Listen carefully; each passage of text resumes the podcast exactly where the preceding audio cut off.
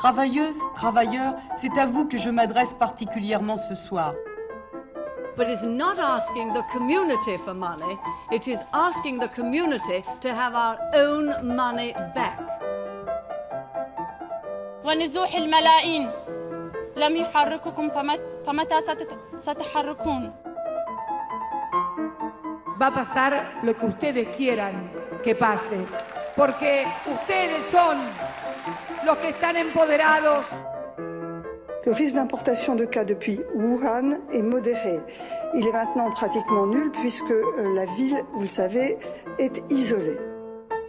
La démocratie a ses règles et son calendrier. Ne faites pas de l'impatience une vertu républicaine. Aucune femme ne recourt de gaieté de cœur à l'avortement. Il suffit d'écouter les femmes. Bonsoir euh, Radio Temps Rodez. Bonsoir Osgur. Salut Denis, bonsoir à tous. Et quelle est donc cette nouvelle introduction euh, pour le mois de mars?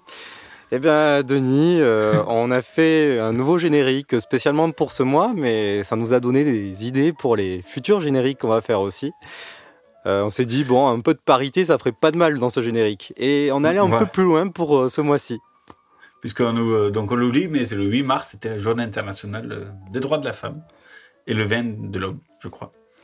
Et donc, pour rendre hommage à toutes les femmes, tout simplement et que nous allons parler ce soir aussi donc d'une une femme qui a fait beaucoup pour le droit des femmes dans notre pays, puisqu'on va parler de Simone Veil. Voilà, on va parler de Simone Veil.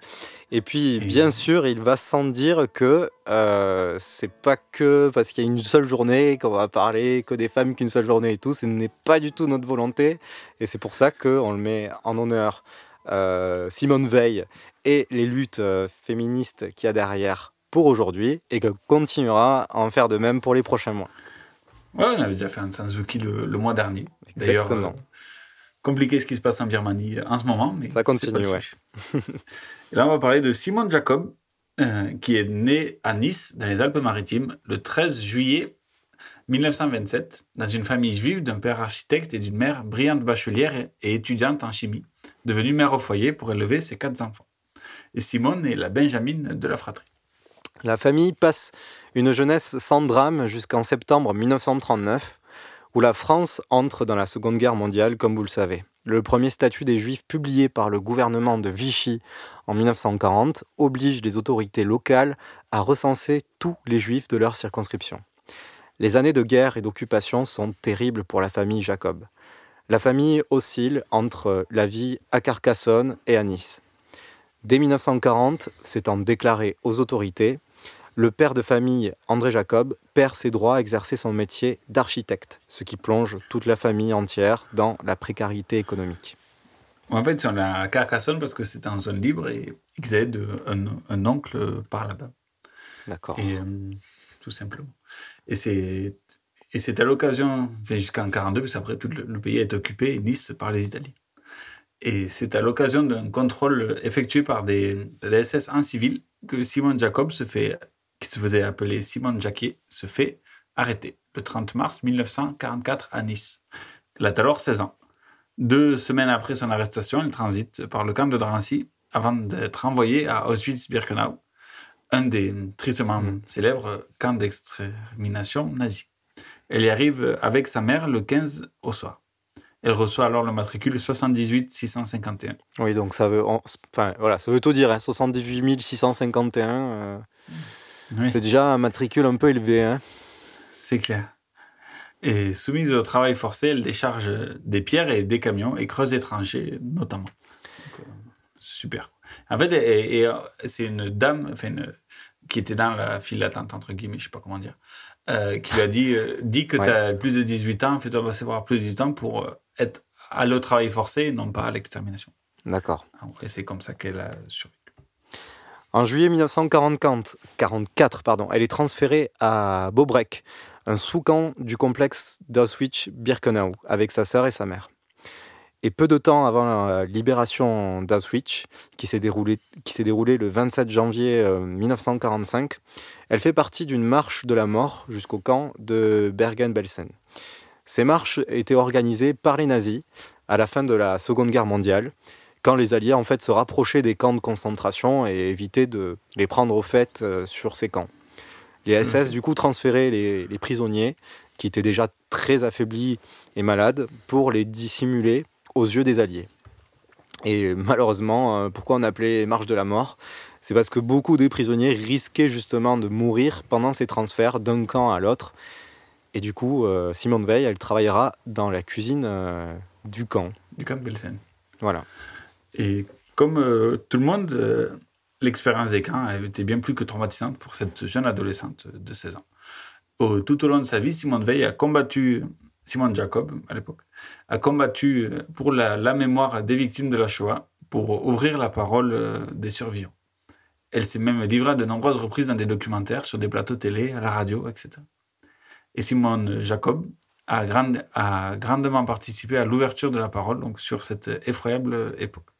Et de 2001 à 2007, elle est même devenue présidente de la Fondation pour la mémoire de la Shoah. Écoutons-la parler des camps de la mort dans un documentaire de 1988. Les derniers mois de Belzen, je n'ai pas dormi pratiquement parce que je n'avais pas d'endroit pour dormir. J'avais l'impression d'être euh, folle de ne pas dormir. Une espèce euh, d'angoisse permanente, de- d'espèce de situation où je dormais debout, euh, une sorte de somnambule, puis d'humiliation atroce de la maladie. Ce qui était le plus terrible, c'est cette euh, humiliation permanente, ce sentiment de, déchéance euh, et d'essayer de lutter contre. Et ça, c'est incommunicable. Presque tout le monde avait le typhus. Une épouvantable euh, épidémie de typhus, il n'y avait plus rien à manger. Et les gens ont survécu comme ils ont pu pendant les trois mois qui restaient.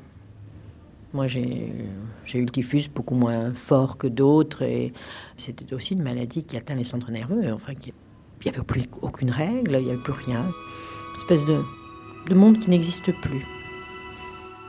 C'était un spectacle de, de Bruegel. C'était ce qu'on a vu, euh, d'images du Moyen Âge ou de les cadavres au bord de la route, euh, des, des formes se traînant. euh. Il y avait quatre mares dans le camp. Enfin, il y en avait une qui était une mare ignoble. C'était la seule réserve d'eau. Et les déportés passaient sous les barbelés pour essayer de prendre l'eau dans cette mare.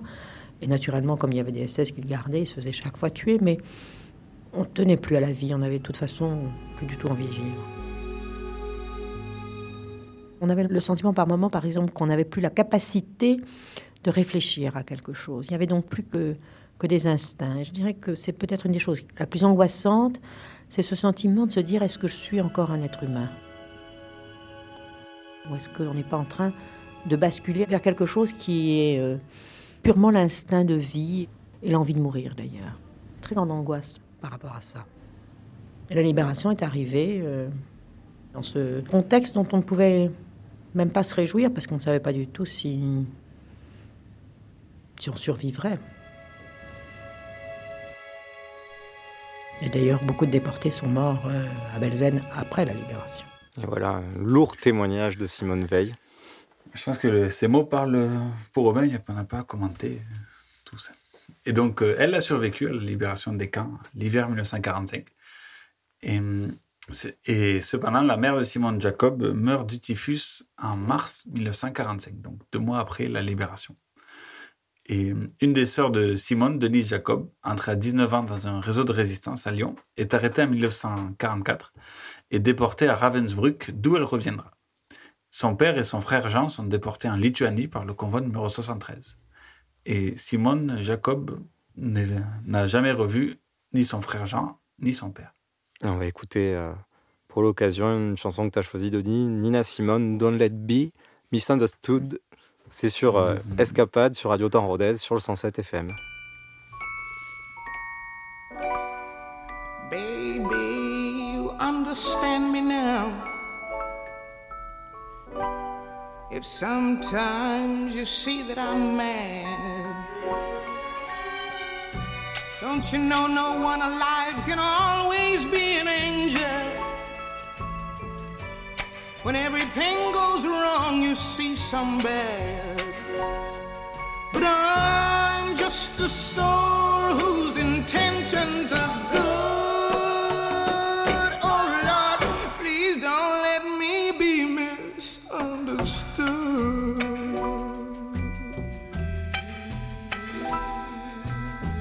You know, sometimes, baby, I'm so carefree joy that's hard to hide. And then sometimes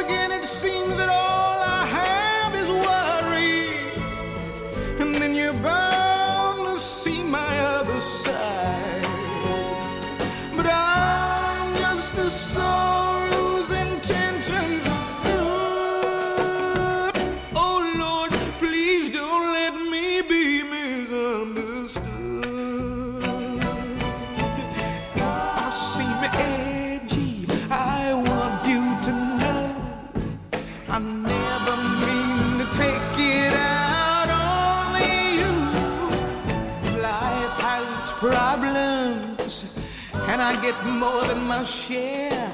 But that's one thing I never mean to do, cause I love you. Oh, oh, oh, baby, I'm just human. Don't you know I have faults like anyone? Sometimes I find myself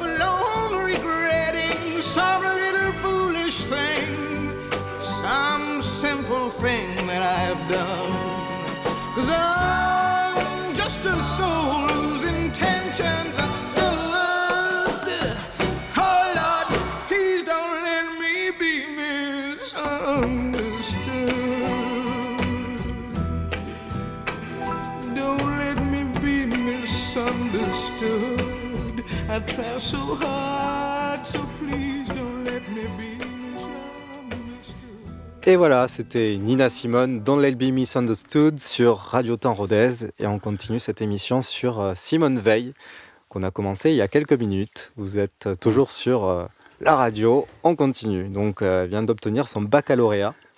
Voilà, des jours plus heureux euh, s'ouvrent. Voilà. En 1944, avant d'être déportée, elle l'avait eu.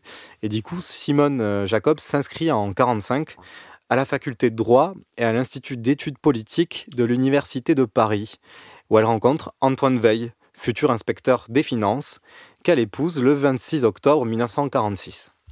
Le couple part s'installer à Stuttgart, où Antoine Veil a eu une nomination. Stuttgart se trouve alors en zone d'occupation états-unienne en Allemagne. C'est de retour de cette ville que la sœur de Simone, Madeleine, se tue malheureusement d'un accident de la route en 1952. Donc euh, un drame supplémentaire malheureusement. Du mariage de Simone et Antoine naissent trois fils. Jean, né en 47, avocat d'affaires, qui euh, célèbre avocat d'affaires d'ailleurs. Claude Nicolas, médecin, qui, qui naît en 48.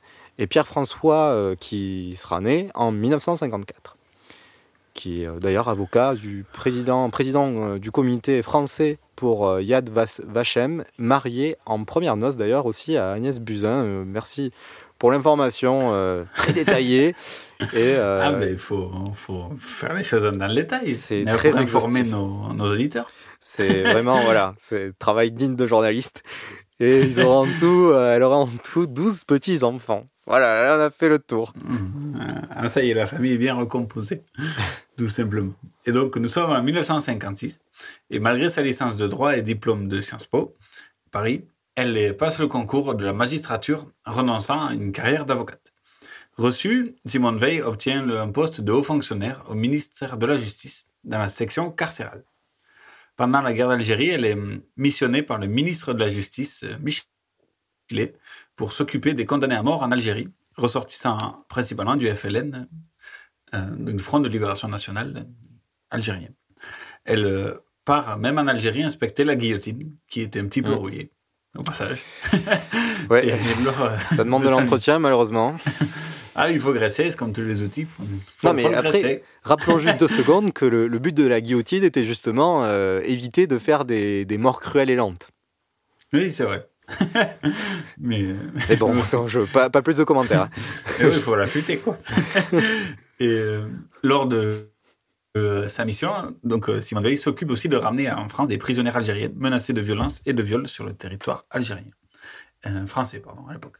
Et, euh, écoutons euh, d'une nouvelle fois euh, Simone Veil qui parlait de, de sa mission donc, au ministère de l'Intérieur pour l'Algérie. En France, j'ai pas condamné, euh, rencontré de condamnés à mort. Euh, J'en ai rencontré quand j'ai été en Algérie euh, très longuement, enfin pas très longuement, mais où j'avais vu beaucoup de condamnés à mort, notamment à Constantine, euh, au centre pénitentiaire, où quand je suis arrivée, comme j'y allais, euh, mandaté par euh, Michelet, justement pour voir la situation des détenus du FLN, il m'a dit, il m'a dit, est-ce que vous voulez aussi inspecter la guillotine? Je lui ai dit non, je tiens pas. Il m'a dit parce que vous savez, elle est en parfait état parce qu'on l'utilise souvent. Voilà, c'était les, mots du directeur du centre pénitentiaire. Et à ce moment-là, justement, j'avais été euh, pour voir si euh, les nombreux mon- condamnés à mort qu'il y avait à ce moment-là en Algérie, parce que le, général, ça c'était en, en 1959, le général de Gaulle avait décidé de suspendre ces exécutions alors qu'il y avait beaucoup de condamnations et on craignait euh, que leur vie soit menacée là-bas euh, d'une façon ou d'une autre, soit par euh, déjà l'OS euh, qui ne s'appelait pas OS ou euh, simplement euh, par des mouvements de foule. et donc, à la suite de ça, on a décidé de effectivement les ramener dans les prisons françaises. Bon, voilà aussi une période un peu, peu trouble hein, de la On n'est pas France. de l'histoire de France. Voilà, je pense que bon, il y a encore beaucoup de choses à faire, mais bon. en tout cas, en 1964, elle change de chambre pour ne plus faire partie de l'administration pénitentiaire. Elle en a un peu ras-le-bol et retourne au civil. En 1969, elle entre au cabinet de René Plévin, alors ministre de la Justice. Membre du syndicat de la magistrature, Simone Veil devient la première femme à obtenir la présidence du Conseil général de la magistrature en 1970. Dans son autobiographie, Simone Veil fait remonter sa première action politique en 1971. Donc c'est pas à l'époque euh, exactement de, de la magistrature, c'est plutôt lorsqu'elle est nommée membre du conseil d'administration de l'ORTF. Elle a pesé de tout son poids pour ne pas diffuser le, document- le documentaire Le chagrin et la pitié, qui raconte l'histoire de Clermont-Ferrand et de sa province entre 1940 et 1944. Donc imaginez, imaginez euh, voilà, la localisation et, et la période. Bon, voilà, en interrogeant d'ailleurs dans ce reportage euh, des personnalités locales. Euh, le film a pu sortir en salle un peu plus tard, mais certainement pas sur l'ORTF, où donc Simone Veil faisait partie du conseil d'administration et de ceux qui diffusaient, qui décidaient de la diffusion de ce genre de choses. De la, cen- de la censure. Non, enfin, pas tout à fait. Bah, mais euh, euh, oui, on peut, on peut le voir comme ça, mais ils là, ils n'ont pas interdit le film, ils n'ont juste Ils pas diffusé. disons qu'ils décidaient du choix éditorial. Voilà. non, mais c'est intéressant de voir que dans son autobiographie, elle-même considère pas ses actions euh, comme euh, membre du ministère de la Justice comme des actions politiques, mais plutôt comme des actions de fonctionnariat simple, en fait. C'est c'est intéressant de, de le voir comme ça. Ouais.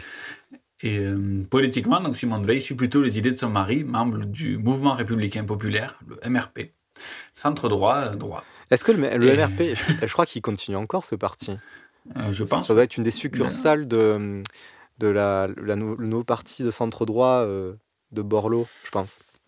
Ah, c'est possible. Le... ah, je- Ça nous reviendra, ça nous reviendra. L'UDI, l'UDI. L'UDI, ah bah t'as raison. et, euh, et donc, euh, Simone Veil confesse avoir des choses qu'on regrette parfois, mais qu'elle elle a confessé dans son autobiographie avoir voté Jean Le Canuet en 1969, puis Georges Pompidou au deuxième tour. Ouais, c'est quand même, euh, elle a fait un choix euh, euh, qui lui servira d'ailleurs. Oui, voilà, pour le, le- le deuxième, pas pour le premier. Oui.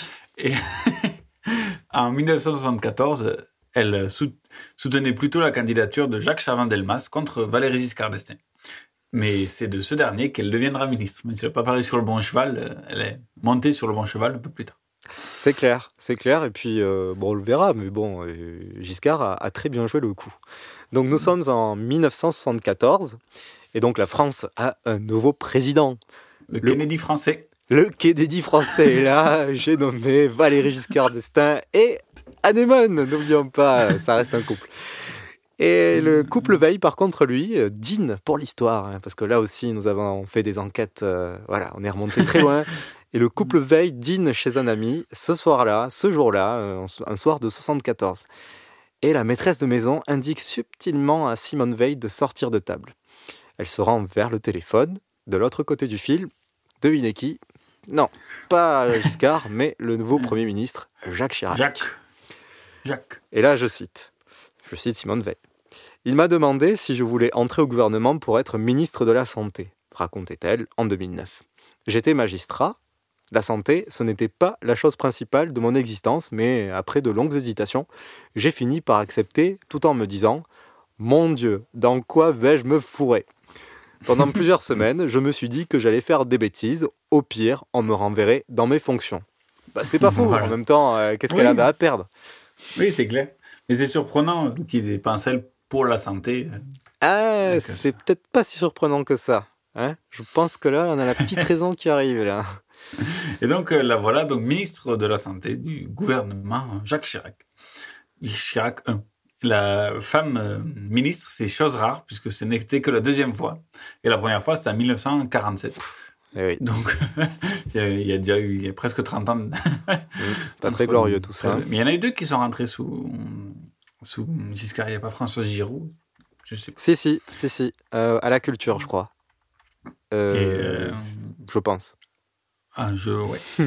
Et donc Giscard vend, elle, une féministe convaincue qui porterait par-dessus les, les clivages d'un texte de loi d'envergure.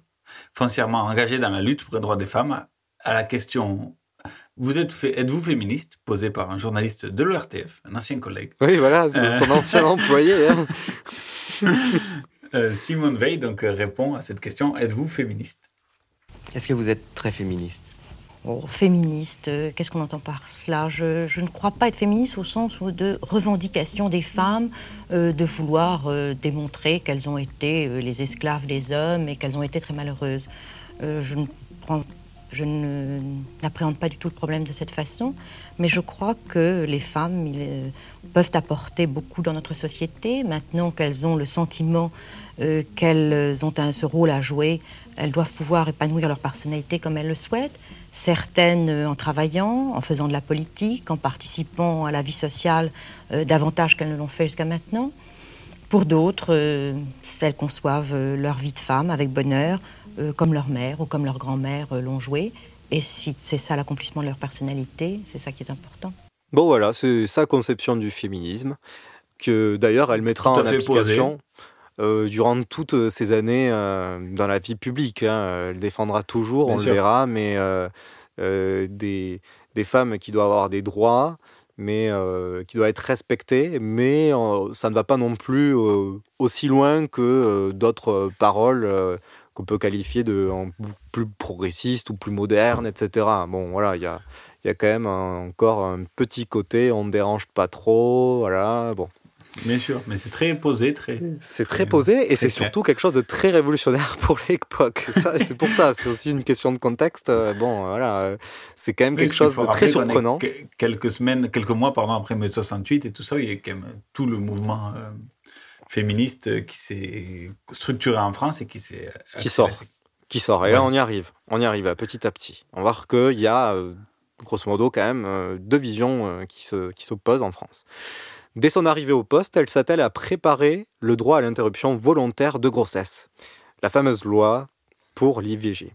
Son prédécesseur à la santé, Michel Poniatowski, la prévient. Il faut aller vite. Rapidement, les premières lettres d'insultes tombent aussi. hein. Ça va très très vite. Elles arrivent tout au, comme dans l'autre. voilà, au cabinet ministériel, euh, ça, il y a des gens, ils ont, ils ont retrouvé l'adresse. Les manifestations anti-VG montent de plus en plus. L'extrême droite, en particulier, et quand même une partie de la droite parlementaire, principalement une droite chrétienne, qui est attachée à des valeurs, euh, bah, voilà, du- qui- qui- voilà, de, Pour la vie. de procréation, pour la vie, c'est exactement, euh, sont farouchement contre l'IVG. Pour eux, l'avortement est un crime, c'est ne pas donner une chance euh, à la vie, une chance de vie, de réussir. C'est Il faut rappeler que la pilule était, était quand même autorisée légale en France euh, depuis 1967, donc euh, sept ans plus tôt. Ouais. En tout cas, c'est d'ailleurs dans la loi un délit passible, euh, l'IVG, euh, l'avortement de 6 mois à 2 ans d'emprisonnement. Donc ça dépendait euh, de, de l'avis des juges. Et de C'est 100, ça. de 100 Ça, j'avoue. à. Oui, bon. De Oui, 100 c'est à. Oui, oui. Et jusqu'à 5000 francs d'amende aussi. hein, donc euh, bon. Il y a des bons avortements et des mauvais avortements. Et oui, plus ou moins, plus ou moins justifié. hein.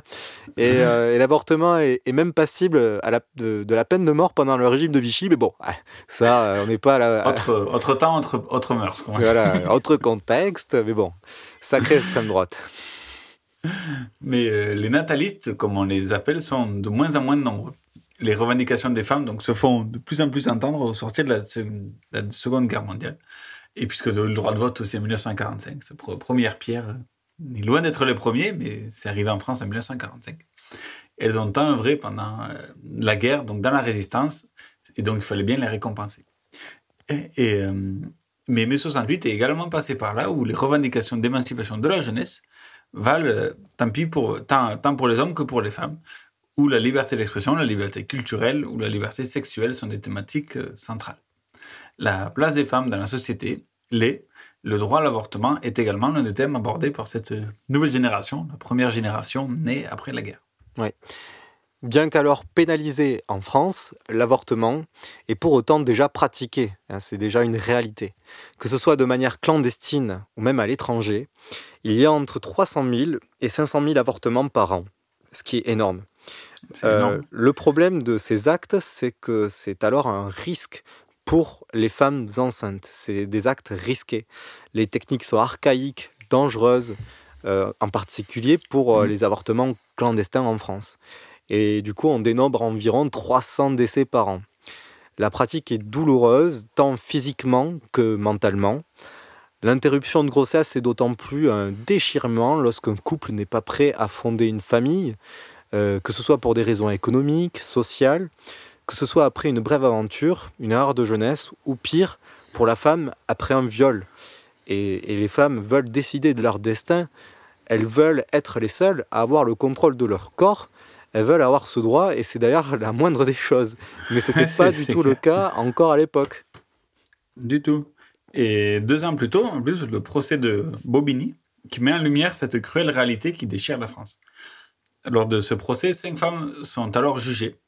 Une jeune femme mineure qui a avorté à, à la suite d'un viol, quatre femmes majeures, dont sa, dont sa mère pour complicité ou pratique de l'avortement. Et ce qui a fait un grand, grand tapage médiatique, ce, ce débat. Et elles sont défendues par une avocate hors pair, la défenseuse des droits des femmes, la regrettée Gisèle Halimi. Mm. De nombreuses personnalités vont prendre part au procès, comme l'actrice Françoise Fabian, le politicien Michel Rocard, Déjà là. ou les, déjà là, déjà, déjà placé, ou euh, le leader de la deuxième gauche, ou euh, l'écrivaine Simone de Beauvoir. Cette euh, affaire aura permis une accélération de la prise de conscience collective qui abou- aboutira deux ans plus tard, puisqu'on est en 72, et aussi facilité par un nouveau président qui veut faire mettre sa, sa société dans son temps. Oui, et on le verra d'ailleurs, euh, il le fait en sachant malgré tout qu'il y a une dynamique, de plus en plus de gens qui veulent aboutir dans ce sens. Là, euh, pour donner plus de droits aux femmes, et notamment via l'IVG. Mais euh, ça peut aller aussi, euh, bizarrement, enfin c'est un président qui va contre l'avis d'une partie de son camp. Et on le Tout verra, on le verra dans, dans les, les votes, d'ailleurs, pour la loi de l'IVG. Mais revenons en 1974. Nous sommes le 26 novembre. Des militants euh, de Laissez les vivre, collectif, euh, à votre avis, quoi Anti-avortement, non Oui, c'est ça. Manifestent devant l'Assemblée nationale. Ce jour-là, Simone Veil défend son texte au perchoir. C'est pas pour rien qu'ils sont euh, devant l'Assemblée. Elle met en lumière la situation alarmante auquel de nombreuses femmes doivent faire face. Et donc, elle, elle dit devant l'Assemblée, devant son discours euh, mythique, nous ne pouvons plus fermer les yeux sur les 300 000 avortements qui, chaque année, mutilent les femmes de ce pays, qui bafouent nos lois et qui humilient ou traumatisent celles qui en ont recours. Je ne suis pas de ceux et de celles qui redoutent l'avenir. Les jeunes générations nous, surpre- nous surprennent parfois en ce qu'elles diffèrent de nous. Nous les avons nous-mêmes élevées de façon différente de celle dont nous l'avons été. Mais cette jeunesse est courageuse, capable d'enthousiasme et de, et de sacrifice comme les autres. Sachons lui faire confiance pour conserver à la vie sa valeur suprême. Donc on a là euh, deux messages dans, dans, dans cette partie de discours. À la fois, il faut prendre en compte une réalité cruelle, et de deux, il faut Mhm. faire confiance à cette jeunesse qui a des aspirations qui sont euh, plus qu'honorables. plus que légitimes et que et que et donc euh, confions euh, aussi donnons des droits au futur. Et son discours est particulièrement remarquable, historique, poignant. Écoutons-en un petit extrait. Je le dis avec toute ma conviction, l'avortement doit rester l'exception, l'ultime recours pour des situations sans issue. Mais comment le tolérer sans qu'il perde ce caractère d'exception, sans que la société paraisse l'encourager? Je voudrais tout d'abord vous faire partager une conviction de femme. Je m'excuse de le faire devant cette assemblée presque exclusivement composée d'hommes. Aucune femme ne recourt de gaieté de cœur à l'avortement. Il suffit d'écouter les femmes. C'est toujours un drame.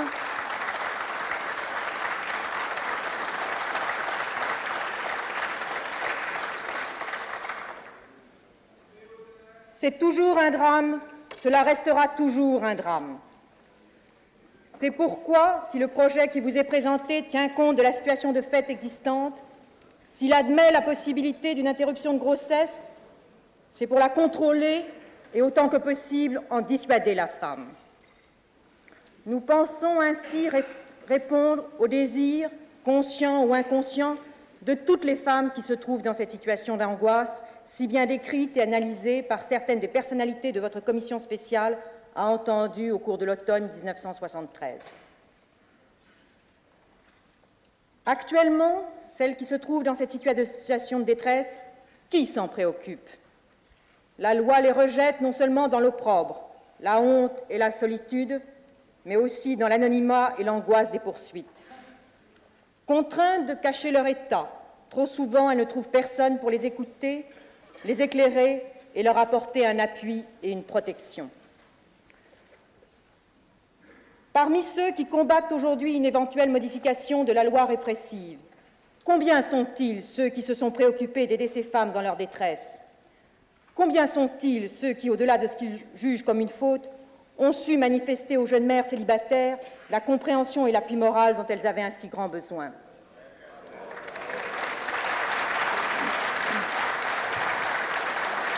Et voilà. L'extrait du discours qu'elle fera donc, euh, euh, devant l'Assemblée euh, pour présenter euh, sa loi. Quand c'est posé, réfléchi, clair, net, précis, c'est impressionnant. Pas, pas d'emportement. Et tout est clair qu'on n'a pas envie de. de... Enfin, t'écoutes ça, t'as pas envie de dire euh, elle a tort. Quoi. Enfin, c'est- Ben, c'est dur. oui, et, et pourtant, il y a des gens qui voteront pas pour elle. mais- Oui, puisque les débats donc, ont été euh, vilipendières, rudes, cruels pour la ministre de la Santé. C'est le moins qu'on Le puisse dire. député euh, René Fate, Fate, je sais pas. Oui. Euh, fait, euh, faut bien, faut bien le nommer. Euh, Surtout fait, lui, surtout lui. non.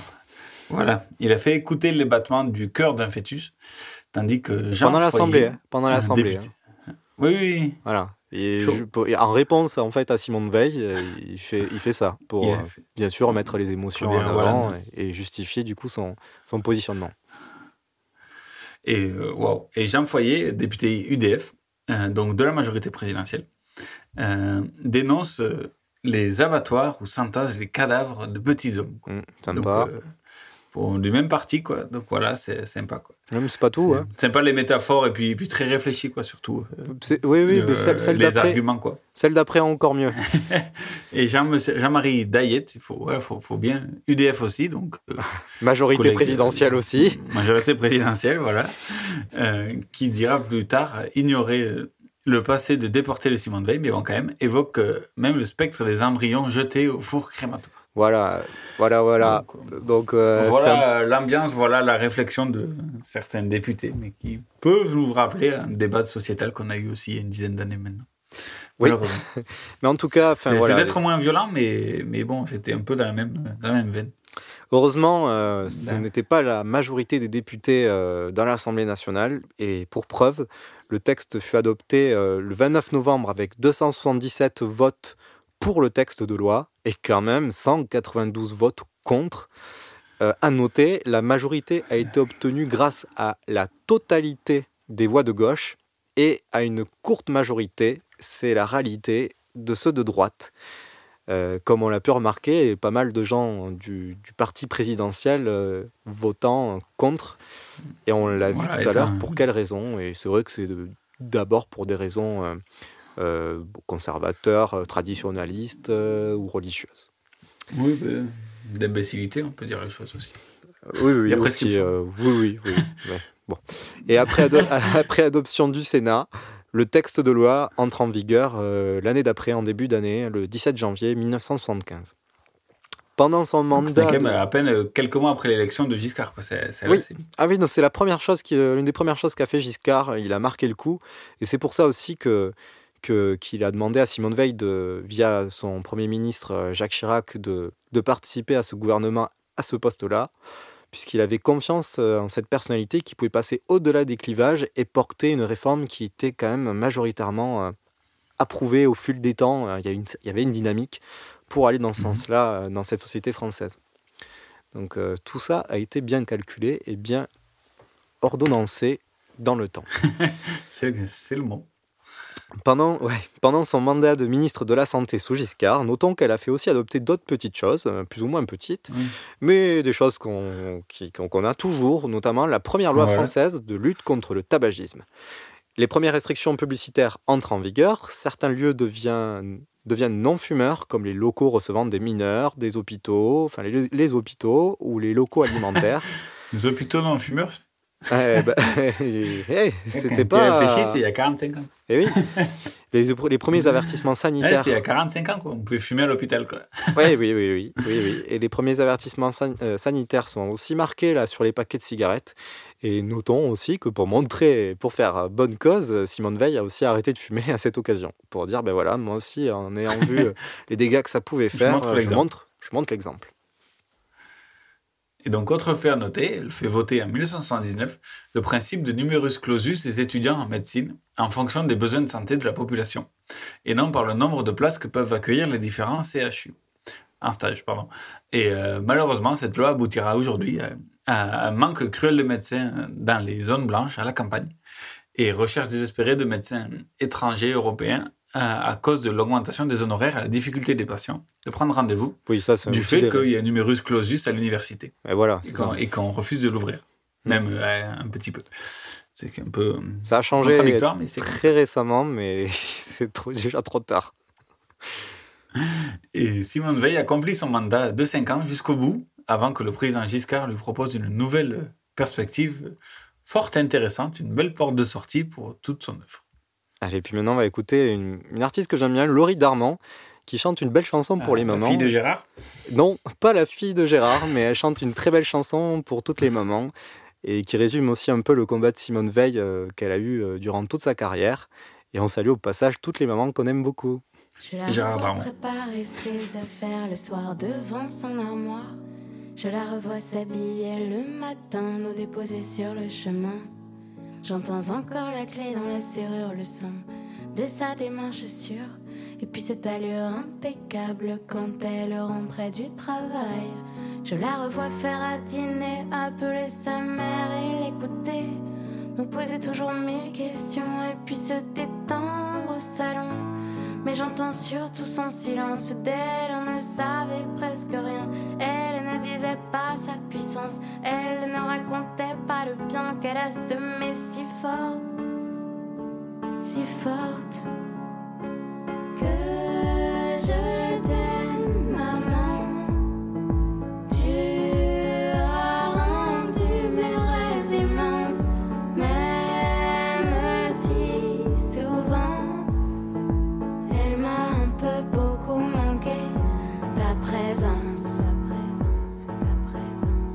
Je me revois lui demander souvent pourquoi elle n'était pas là quand c'était l'heure de sortir de l'école et qu'elle incarnait ma boussole. Je me revois attendre son retour inquiète et même un peu jalouse. Mais où les passait-elle ces journées Quel est ce lieu qu'elle préférait? Elle me disait avec les yeux qu'un beau jour je la comprendrais mieux. Que moi aussi j'allais être ambitieuse et que pour me sentir heureuse, j'irais bâtir une carrière. Je me battrais fort pour des idées. Évidemment qu'une femme peut tout faire. Elle l'avait tellement, tellement, tellement prouvé si fort.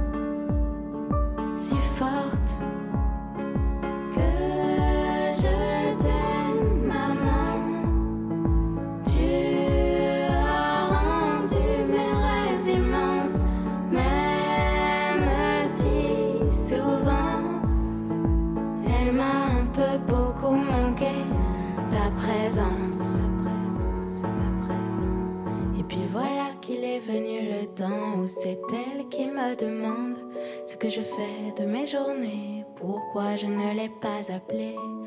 Elle a rendu son tablier, mis de l'ordre dans tous ses dossiers. Elle est assise là dans le salon, cherchant d'autres occupations.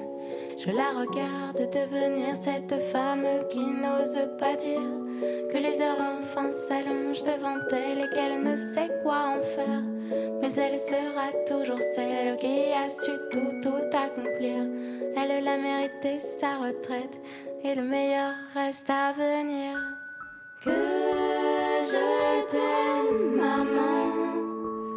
Tu as rendu mes rêves immenses, même si souvent elle m'a un peu beaucoup manqué ta présence.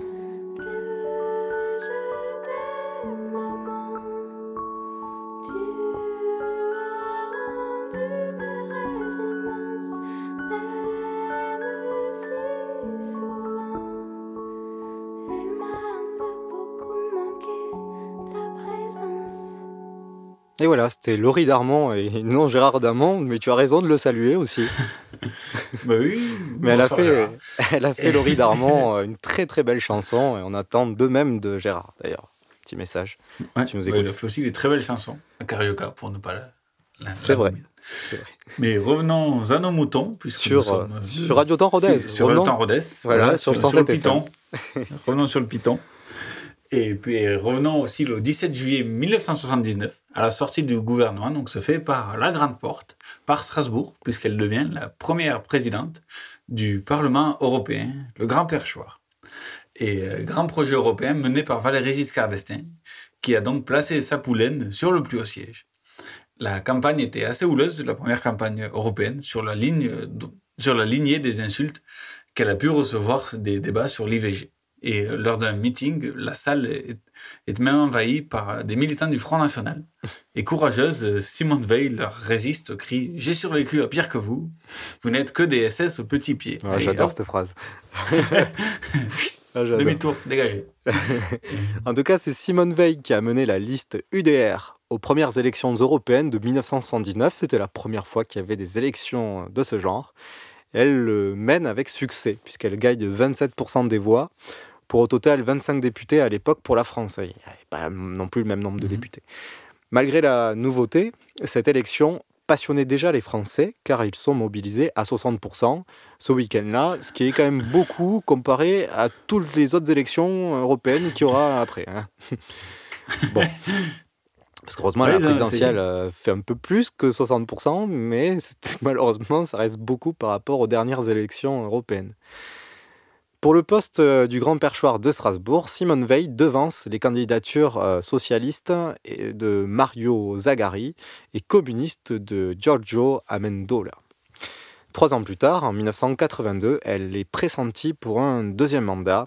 Or, cette fois-ci, les députés français du RPR, là, notamment c'est ceux qui avaient voté contre, euh, contre la loi sur l'IVG, là, ils refusent de la soutenir. Oui, puis c'était Jacques Chirac aussi, qui s'était lancé contre euh, Et oui. Giscard d'Estaing euh, en 81 aussi. Exactement, c'est la Et qui scission pour entre- Mitterrand au deuxième tour, et Voilà. officieusement. C'est vrai, tu, recontextualisons euh, l'UDF. euh, euh, L'UDR à la base, pardon, l'UDR était le parti de Giscard qui, rassemblait, euh, qui était, euh, qui rassemblait la, la- la droite gaulliste et le centre droit. Et Mhm. euh, Jacques Chirac a créé son parti, le RPR, euh, reprenant le courant un peu plus à droite de l'UDR, euh, et soi-disant dans la lignée de De Gaulle. Mais bon, c'était pas totalement ça d'ailleurs en 82, mais bon. Donc voilà, les députés RD RPR refusent de la soutenir, c'est-à-dire une partie de son, Mhm. ancien, de son ancien camp UDR, et donc euh, elle ne peut pas se présenter. Euh, cet échec presque annoncé lui, lui fait se retirer pour euh, ne pas faciliter la victoire du candidat socialiste européen. En, euh, il ne voulait pas envoyer deux candidats de droite.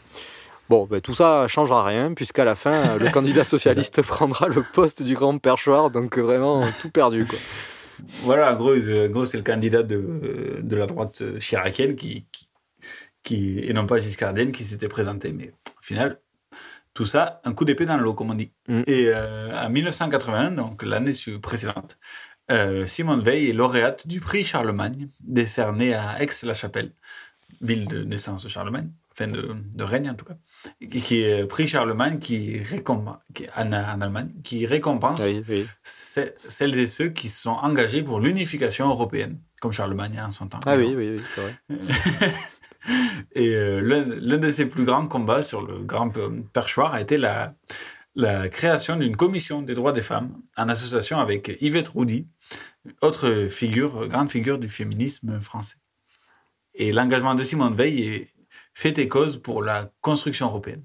C'est son, son combat de toute la suite de, son, de sa carrière politique. C'est ça. Et même si elle n'est plus présidente du Parlement, elle en demeure de- toujours députée, puisque c'est quand même, elle était quand même sur, sur la liste euh, des députés européens qui, qui ont été élus. UDR. euh, UDR, pardon, en 1982. Donc elle reste députée, même si elle n'est plus présidente du Parlement. Mm. Et euh, elle prend d'ailleurs en 1983 la tête du service juridique de ce même Parlement de Strasbourg. Oui. Et donc pour les deuxièmes élections européennes de l'histoire qui mobilisent euh, un peu moins, 56, ça commence à baisser, des votants français. Parti haut. Voilà, elle convainc Chirac de faire une liste commune de droite. Ah ça y est, on se réunit. Mais Pas pour longtemps, mais cette liste dont elle prend la tête reçoit 43% des suffrages. C'est beaucoup plus que les 26% qu'elle avait eu euh, la première fois. C'est bien loin devant des 20% des socialistes où François Mitterrand est, en- est alors président de la République. Et c'est encore plus loin des 10% du PCF. euh, bon, les 10%, c'était le début de la descente aux enfers et la honte en descente euh, du de PCF. Malheureusement, euh, cette courbe a croisé celle du FN qui, elle, fait pour la première fois un score de 10%. Tout à et pendant les 5 ans de législature, elle préside le groupe libéral du Parlement, parce que bon, Simone Veil, a, elle, elle a beau, quelqu'un- elle a beau être quelqu'un de modéré, elle reste euh, quelqu'un de fondamentalement libéral. Et donc en 1989, pour les autres élections, qui mobilisent euh, encore moins, 48% des voix cette fois-ci, elle fait la cette population fois-ci, euh, française augmente. Ouais, mais bon, pas l'intérêt. On fait tout pour qu'il y ait plus de gens qui votent. mais- ça marche pas, quoi. Et donc, elle fait cette fois-ci de nouveau une liste dissidente entre UDR et RPR, donc ça recommence. Et autre temps, Voilà. autre contexte, euh, bon, là en plus en 89, on était en plein dans la, ce qu'on peut appeler la génération mur, ouais. Mitterrand et la chute du mur de Berlin. Et cette fois-ci, elle n'obtient que 9% des suffrages et repart malgré tout pour 50 députés, puisqu'elle était tête de liste. Tout à fait. Et donc en 1992, lorsqu'on découvre euh, l'existence de camps de concentration en Bosnie lors de la guerre des Balkans, Simone Veil, euh, en tant que députée européenne, s'insurge contre l'inaction du Parlement européen et du Comité international de la Croix-Rouge, entre autres. Voici un extrait du journal de France 3 de l'époque. Ce sont ces camps qui étaient hier à Bruxelles au centre des débats très animés de la réunion extraordinaire du Parlement européen. À la tribune et sur la sellette, un représentant, un expert de la Croix-Rouge internationale, Les le CICR. par la presse. Le CICR, et je parle ici du comité lui-même, s'interroge également pour savoir jusqu'à quand il devra s'en tenir à ces démarches confidentielles et à partir de quel moment il devra parler et prendre une position publique découlant de ses visites aux différents camps. À ces propos plutôt embarrassés, réagit vivement Madame Simone Veil. Le droit, les documents, on n'a pas les renseignements. Est-ce qu'on- à quel moment est-ce qu'on va intervenir? Enfin, de qui se moque C'est ce que nous avons entendu il y a 50 ans. Des millions de personnes sont mortes à cause de ça. Alors est-ce que de nouveau, on va opposer Est-ce que c'est le bon moment pour rompre la confidentialité? Est-ce qu'il faut distinguer les prisonniers et les gens qui sont des civils? Est-ce qu'on peut dire on n'a pas le droit d'entrer dans les camps?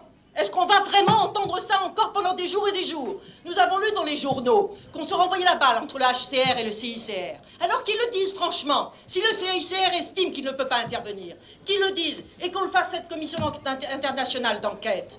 Parce qu'on ne peut pas mettre tout sur le même plan. Parce que je ne veux pas réentendre ce que j'ai entendu en 1905, il y a 50 ans.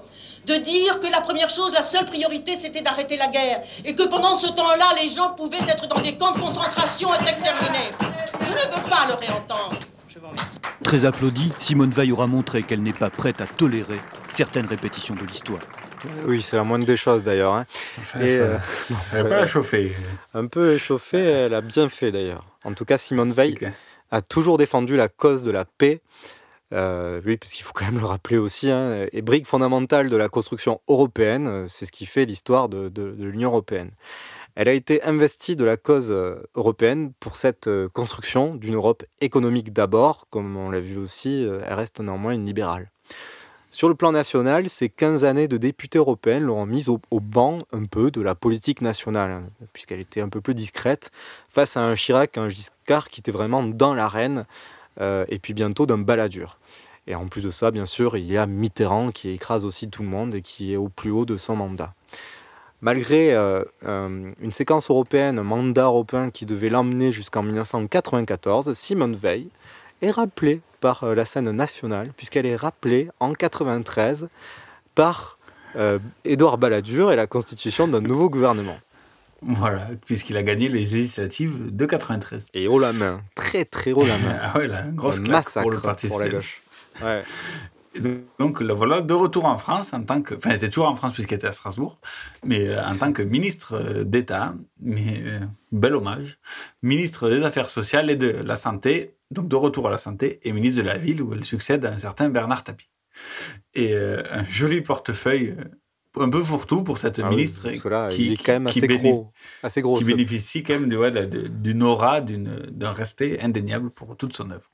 Elle est malheureusement toujours euh, l'une des rares femmes dans un gouvernement, tout comme au Parlement, composé encore de 6% de femmes. Mm. Et pendant cette nouvelle prise de fonction, elle va mettre en place le praticien adjoint contractuel permettant la reconnaissance des diplômes de médecine hors Union européenne pour un exercice limité en France, à condition d'y réussir un examen. Et euh, bien qu'il est normal de reconnaître la qualité d'un des diplômes étrangers, des citoyens français ou étrangers, il est clair que cette loi est l'une des conséquences de la fameuse politique du numerus clausus de Ah oui. 1979 qu'elle avait elle-même mis en place. Oui, qui a été aboli qu'en 2019. Enfin bon, bref, on se mord la queue, la queue plutôt que de, de dire on va changer le numerus clausus et puis on va adapter le système de santé par rapport à la demande. Et ben on va plutôt euh, se Oh, ouais. courir derrière euh, à reconnaître les diplômes étrangers euh, pour euh, chercher des personnes qui coûtent moins cher et les ramener en France. Bon. Ou, ou Ouais. même que des Français aillent se faire, former en médecine à l'étranger pour revenir en France, pour passer un diplôme, puisque les diplômes européens sont reconnus depuis 2000 et le processus de Bologne aussi. Voilà. Et donc, comme beaucoup de, de membres du gouvernement, Simone Veil va faire le magnifique choix de soutenir Édouard Balladur aux élections Ah. présidentielles de 1995. En même temps, c'était la continuité. euh, tout, du tout monde, tout le monde le voyait grand gagnant et en plus, ses ministres étaient C'est- contents c'est- avec c'est lui. donc, ministre, euh, quoi. Donc euh, voilà, c'est dur de- d'aller contre. Voilà. Bon, ben, Chirac gagnant les élections, elle quitte le gouvernement, mais cette fois pour de bon. Elle adhère à l'UDF de François Bayrou, deux ans, euh, ben, seulement deux ans. En fait, euh, le temps de comprendre que le leader du parti, donc François Bayrou, n'est vraiment pas du tout dans la même longueur d'onde qu'elle. Simone Veil, pour vous dire, soutiendra Nicolas Sarkozy à la présidentielle de 2007 plutôt que Bayrou, qu'elle accuse tout simplement de représenter que lui-même. Voilà, c'est dire les relations. Ouais, après, avec 80 ans aussi, je pense que bon, le poids de Simone Veil sur l'influence était bien que limité en 2007. Un peu plus. Et donc, de 98 à 2007, elle est membre du Conseil constitutionnel, normal. Le, l'apport de sortie, quoi, la retraite, qui est alors plus que jamais la succursale des politiciens à retraite dorée. Et elle Ouais. se retire un, un peu, peu à peu de la vie politique dans les années 2000 pour se consacrer davantage de son temps à la mémoire de la Shoah, dont elle est présidente de la fondation. Elle intervient là où elle le peut, que ce soit à la télévision, dans les conférences ou dans des collèges pour rappeler à tous cette histoire qu'elle avait tristement vécue, sombre histoire de notre humanité. Et elle rappelle ainsi que c'est du devoir de tous de ne pas oublier de refaire les erreurs de passé dans une France qui a peu à peu se replie sur elle-même. Et voici un extrait d'une émission présentée par, par François-Olivier Gisbert commémorant les 60 ans de la libération des camps de concentration. Et le journaliste euh, un peu keynésien euh, français. Quelles sont les images qui vous reviennent euh, le plus souvent de cette période aujourd'hui? Vous savez, les images qui nous reviennent euh, toujours, euh, et moi je dois dire ce qui me hante le plus, la, la période la plus terrible que j'ai vécue, c'est celle où les Hongrois sont arrivés. Celle où les Hongrois sont arrivés et... Ouais, euh, Tous les juifs hongrois avaient été ramassés. En deux mois. Oui, il y a eu- 154 trains en 54 Oui, c'est jours. ça. Il y a eu entre euh, 450 000, 500 000 personnes, 500 000 Hongrois de tous âges, euh, qui ont été déportés en deux mois. Euh, deux mois. Alors on voyait, alors la rampe avait été, la rampe c'est le, le train, en fait, la voie, la voie ferrée, euh, qui avait été euh, prolongée jusqu'au crématoire et ça entrait dans le camp. Enfin, vraiment, c'était tout près. Moi, je suis retournée récemment, très récemment encore, à Auschwitz. J'ai vu que ma baraque était très près, que ce que euh, je, croyais, ce dont je me souvenais, d'ailleurs qu'à plusieurs reprises j'ai pu vérifier, c'est que la baraque où j'étais, et ensuite quand nous allions travailler, on voyait les gens arriver, on aurait presque pu les reconnaître. Enfin, en tout cas, on voyait euh, quelle était la proportion de gens qui entraient ou qui n'entraient pas dans le camp. C'est-à-dire qu'en fait, euh, au début, il y avait de la place euh, dans le camp, un peu, beaucoup de Hongrois, enfin beaucoup, une certaine proportion de, Hongrois rentraient, comme dans le convoi où je suis arrivée, où il y en avait peut-être le tiers, et puis qu'ensuite, quand il n'y a pas eu de passe, eh bien, tous les gens étaient exterminés dès l'arrivée, donc on voyait qu'ils allaient directement en chambre à gaz. Et ça, ça reste pour moi la chose qui est euh, la plus, la, la plus dramatique, euh, la plus effroyable, la plus impensable, euh, celle d'ailleurs euh, auquel les gens n'ont pas voulu croire. Au début, on peut le comprendre, et ensuite, par mauvaise foi, ont utilisé euh, le- la cruauté, le fait que c'était inimaginable euh, dans le passé euh, pour euh, tenter de nier euh, la réalité des chambres à gaz. Et ça, ça reste, parce que c'est ça, euh, enfin Claude en parlera, hein. Claude Lanzmann Ouais. en parlera très bien, Claude Lanzmann, ouais. mais la spécificité de l'extermination des Juifs, de ce qui s'est passé, c'est bien ça. C'est l'extermination, la déportation pour l'extermination. Voilà, donc forcément euh, des souvenirs qui sont euh, tragiques et qui restent euh, très très longtemps. Et qu'elle Oui. partage du coup parce qu'il y a vraiment une nécessité de, de cette prise de conscience collective qui doit, qui doit demeurer. Et donc le 31 octobre 2007, elle publie son auto- une autobiographie pardon, intitulée Une vie. L'ouvrage a été traduit en une quinzaine de langues et vendu en France à plus de 500 000 exemplaires. Cet ouvrage a obtenu le prix des Lauriers Verts en 2009, et- mais elle est aussi C'est reconnue. pas n'importe quoi. C'est pas n'importe quoi, mais elle le sera d'autant plus reconnue par ses pairs, ses pairs euh, écrivains, lorsqu'elle présente sa candidature à l'Académie française, puisque c'est quand même les gens qui doivent faire la candidature. Et donc, avec 22 voix pour sur 29, encore aussi, il y aurait eu des gens contre, hein, mais bon. Elle intègre la prestigieuse Académie des Immortels, comme on les appelle, succédant au fauteuil numéro 13 de Pierre Mesmer. Ancien euh, Premier ministre de Georges Pompidou, donc c'est un peu comme le Conseil constitutionnel, puisqu'elle rejoint aussi Giscard d'Estaing, qui était aussi à l'Académie française. C'est vrai? Euh, non, peut-être non, Non, je pardon, crois pas à pas l'Académie, mais c'est Chirac qui avait donné l'épée euh, pour l'intronisation de Simone Veil pour, euh, à Ah, l'Académie française, de manière honorifique. Beau détail. Beau détail. Et donc voilà, c'est une deuxième maison de retraite. Et de plus en plus discrète euh, également sur la République, l'académicienne se repose malgré quelques problèmes de santé. À presque 90 ans, elle nous quitte le 30 juin 2017. Peu de temps après, la quasi-totalité, cette fois-ci, elle fait l'unanimité, réclame son immunation au Panthéon. Et très rapidement, les citoyens vont également se montrer présents au regard des centaines de milliers de signatures sur diverses pétitions. Et l'appel est entendu par un tout nouveau président de la République, l'actuel Emmanuel Macron. Simone Veil et son époux Antoine entrent au Panthéon le 1er juillet 2018. Et s'il y a un mot qui qualifie unanimement Simone Veil, c'est celui qu'emploie Jean d'Ormesson lors de l'intronisation de l'ancienne ministre à l'Académie française. Et ce mot, c'est le mot courage. Je pense avec émotion à tous ceux et à toutes celles qui ont connu l'horreur des camps de concentration et d'extermination. Leur souvenir à tous entre ici avec vous. Vous avez dominé ce malheur avec une fermeté d'âme exemplaire. Ce que vous êtes d'abord, c'est courageuse. Et les Français aiment le courage.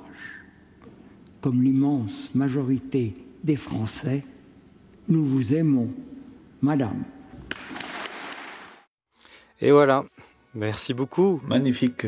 Merci euh, beaucoup de nous avoir écoutés pour cette émission euh, d'escapade sur Simone Veil. euh, la si courageuse Simone Veil, comme le décrit très bien Jean, Jean, Jean Dormesson. Et donc, si on retient un peu de tout ça, voilà, du courage pour le combat euh, pour la- les droits des femmes et du courage aussi pour cette mémoire, la Shoah, et essayer de ne plus reproduire les erreurs du passé. Et nous, souhaite bon courage aussi pour ce mois d'avril qui arrive. Puisque demain, c'est le premier. C'est ça. N'oubliez pas vos poissons. On vous souhaite à tous une bonne soirée. Bonne soirée, Denis. Bonne soirée et bon appétit si vous êtes écouté là, en écoutant la rediffusion.